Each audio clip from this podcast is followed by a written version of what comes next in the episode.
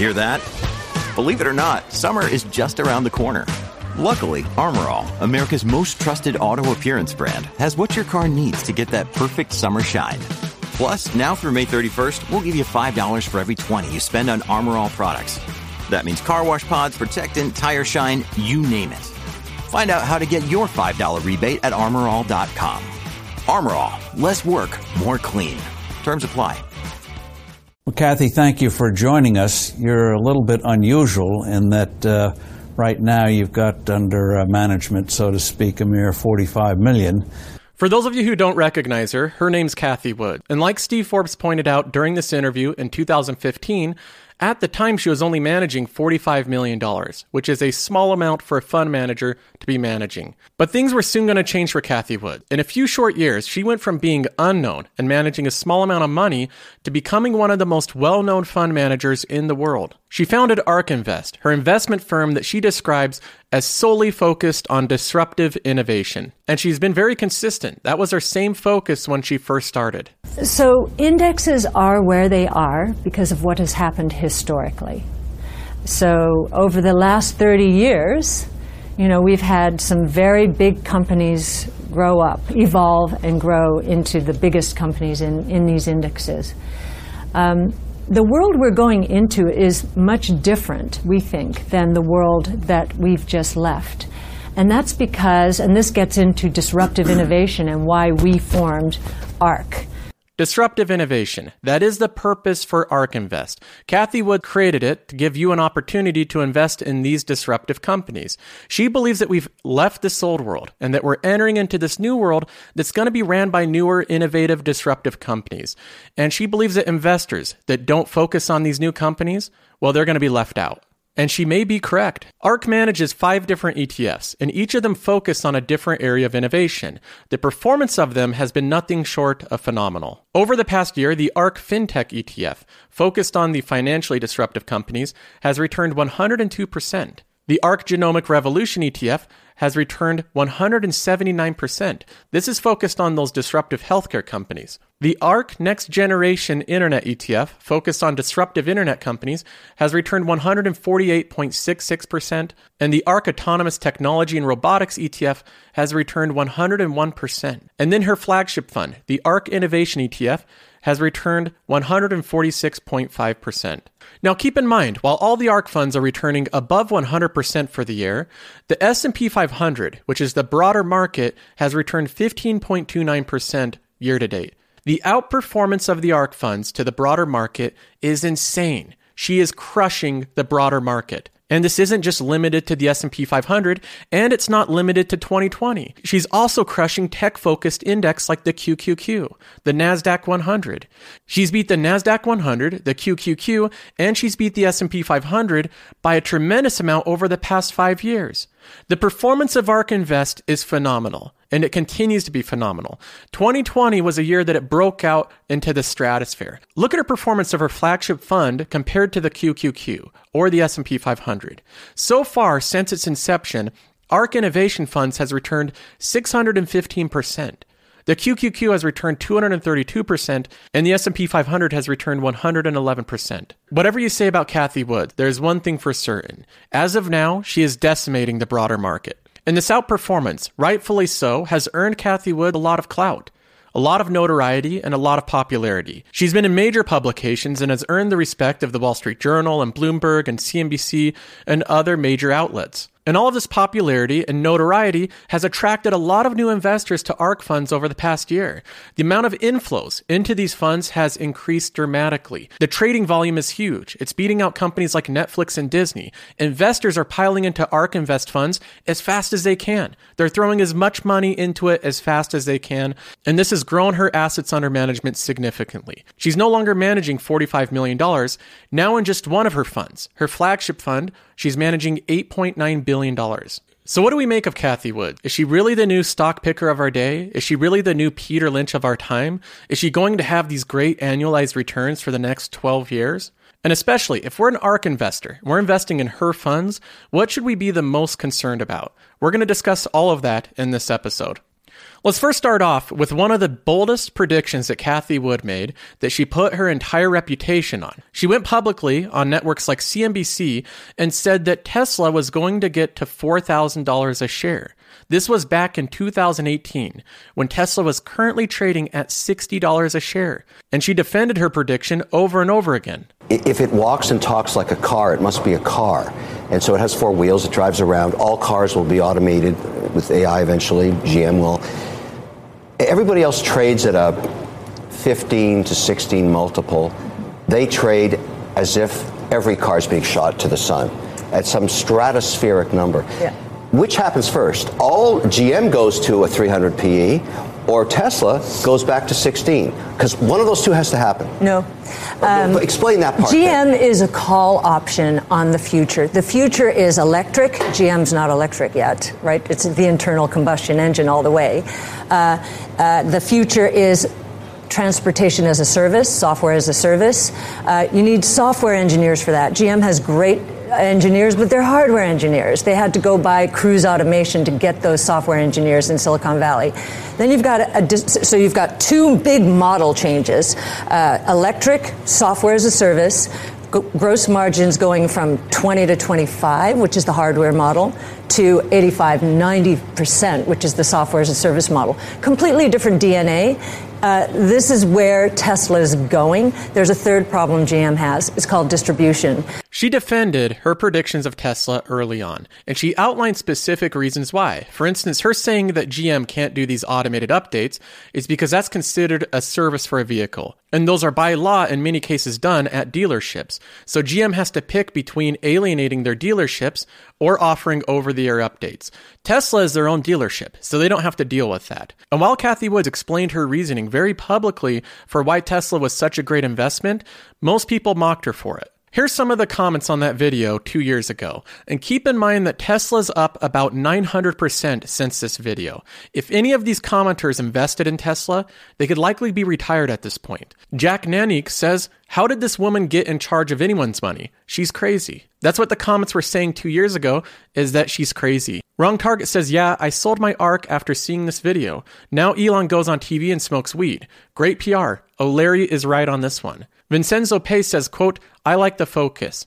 I like the Model X. What an airhead. This person's calling her an airhead and it has six thumbs up. The next one says, wow, she's full of, and then the poop emoji. Roman says she's full of shiz, trying to pump up the stock. That's why she's probably paid these guys to be on the show and then dump the stock. Marcelo says ridiculous proposition. The premium is too high. She's definitely a pump and dump marketer. One says remind me not to invest any money in ARK investment management. KM Tang just laughs a bunch. Everett says perfect example of how you can have a lot of money and be very dumb. Tesla is going broke, and given this woman's acumen, I won't be surprised if her company does also. There were a few comments that were actually supportive at the time. Drinking pool water says, who knows? Maybe she's right. Tony says, I remember the old days when these same commentators were explaining to us that Apple's iPod was way too expensive to compete against Dell's MP3 player, and that Apple was in trouble. Comparing Tesla to GM, really? People need to understand the mechanics that make people camp in front of a store to drop $35,000 on a product that they haven't seen. Tony was spot on. This comment was from two years ago, and he's one of the very few that agreed with Cathie. This wasn't the only public appearance for Cathie Woods where she openly gave these seemingly outlandish predictions for Tesla. Her next one was in February of 2020, where she predicts that Tesla will reach $7,000 a share by 2024. And she believes that this is going to be caused by three main catalysts. Yes, the, there are three sources for the increase in our estimate, our estimated price target. Uh, one is as Tesla killers entered the market last year. We expected uh, Tesla's market share to go down from 17% globally, that includes China, to something lower. Instead, it went up to 18%. What we're learning is Tesla is just so far ahead of the pack. And I'm talking about the BMWs, uh, the Mercedes, uh, uh, as far as range and other important metrics when it comes to electric vehicles. Uh, their battery cost is three years ahead, three to four years ahead of any other auto manufacturer in terms of the cost declines. And so every other auto manufacturer will, if they want to be competitive with Tesla, uh, will, and I'm including BMW and Daimler and all, if they want to be competitive, like for like, they will have to sell their cars at a loss at the same time they're losing their internal combustion engine business. She doesn't believe that other manufacturers like BMW are in a position to be able to compete with Tesla, and she was saying this in February of 2020. And just like other previous public appearances, there's no shortage of comments of people calling her things like delusional or nuts or insane. There's comment after comment pointing out how crazy Cathie Wood is. But she was correct again. Since this public appearance, Tesla's up over 350%. Cathie Wood continually has had her biggest bets play out exactly like she said they will. On March 13th of 2020, Cathie Woods called into CNBC, and this is a time period that was almost the bottom of the market during the drop after coronavirus. This is when the market was almost at its very bottom, and Cathie Wood called in to say her confidence in her companies and how they're actually expanding and taking market share during this time. However much we hate these these kinds of time periods, uh, very difficult for everyone. Um, we do know, uh, our focus being only on disruptive innovation, that innovation gains much more traction during difficult times than it does during uh, normal times. So um, while while our stocks, especially in the last three uh, days, have uh, you know taken it on the chin with the market, we know that our companies are gaining market share. This happens in every crisis. It happened in 08, 09, and so uh, you know we are uh, leaning into uh, innovation and concentrating our portfolio to either the names that have been beaten up relative to others or our highest conviction names.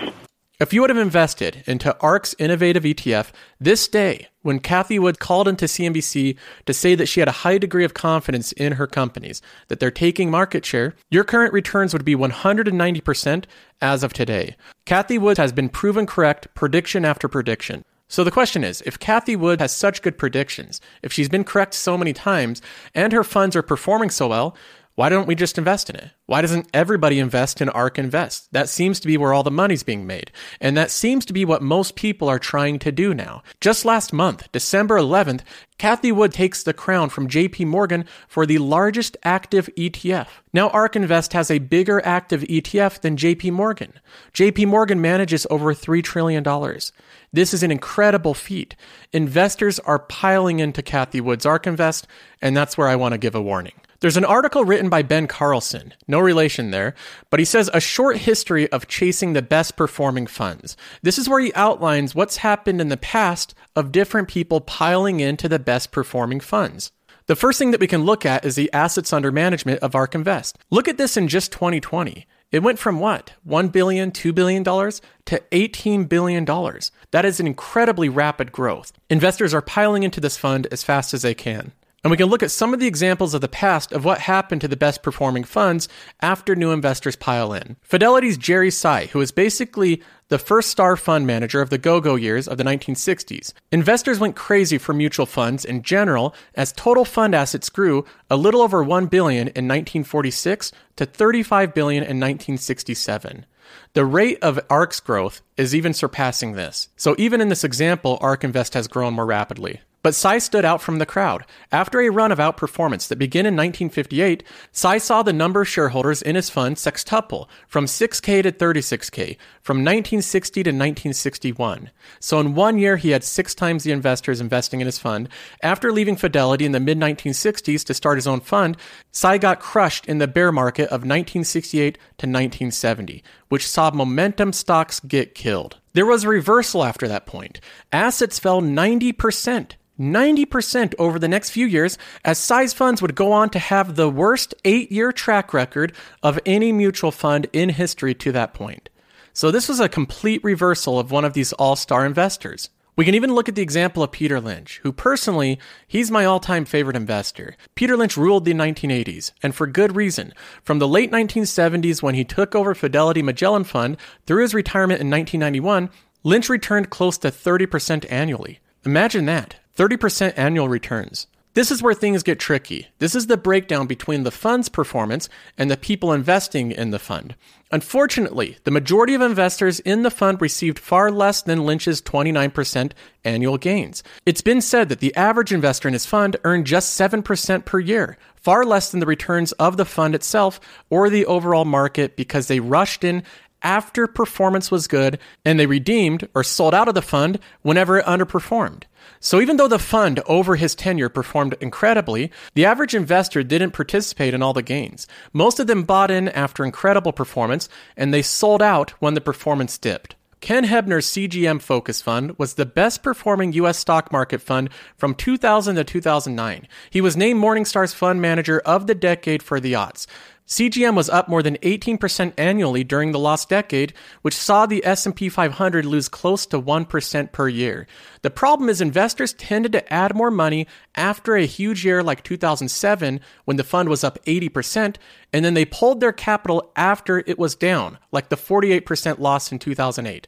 This is the big issue with investing in these funds. With investing in funds like ARK Invest or Peter Lynch's Magellan Fund or CGM, investors buy high and sell low. That sell low, buy high strategy led to an average investor return of a loss of 11% annually. The best performing fund of the decade saw its own investors underperform the fund by nearly 30%. This is really stunning to look at. Investors do not perform as good as the fund that they're invested in. When asked about this phenomenon, Heebner replied, A huge amount of money came in right after the performance of the fund was at its peak. I don't know what to say about that. We don't have any control over what investors do. The mainstay Marketfield Fund was a huge beneficiary of this investor demand after losing just 13% in 2008, a year in which the S&P 500 lost close to 38%, and when the fund beat the S&P 500 by 9% during the 2009 snapback rally, investors piled in at an alarming rate. Assets in the fund ballooned from just 34 million at the start of 2009 to more than 21 billion by 2014. That sounds a little bit familiar to me. Just like many of these other examples, all that money poured in just in time for the fund to underperform the market. From 2014 to 2016, that fund underperformed the market by 25% and assets left the fund as quick as they rushed in. Now, I don't know if Cathie Wood is going to outperform the market in the upcoming 10 years or underperform the market like many other examples. Maybe she will be the Peter Lynch that has great annualized 30% returns for 12 years, or she'll be like one of the many fund managers where her returns underperform the market after greatly outperforming it. This outperformance has been tremendous over the past year. Her fund has crushed the S&P 500. It's crushed basically every tech fund and assets have piled into it. But my concern and my warning to people rushing into Cathie Wood's ARK Invest now is that your biases that may lead to underperformance still exist. They exist whether you're investing in Cathie Wood's ARK Invest, whether you're investing in the S&P 500, or whether you're just buying individual companies. The urge compelling you, tempting you to buy in after the returns have been remarkable, are the same urges that are going to tempt you to sell when things reverse.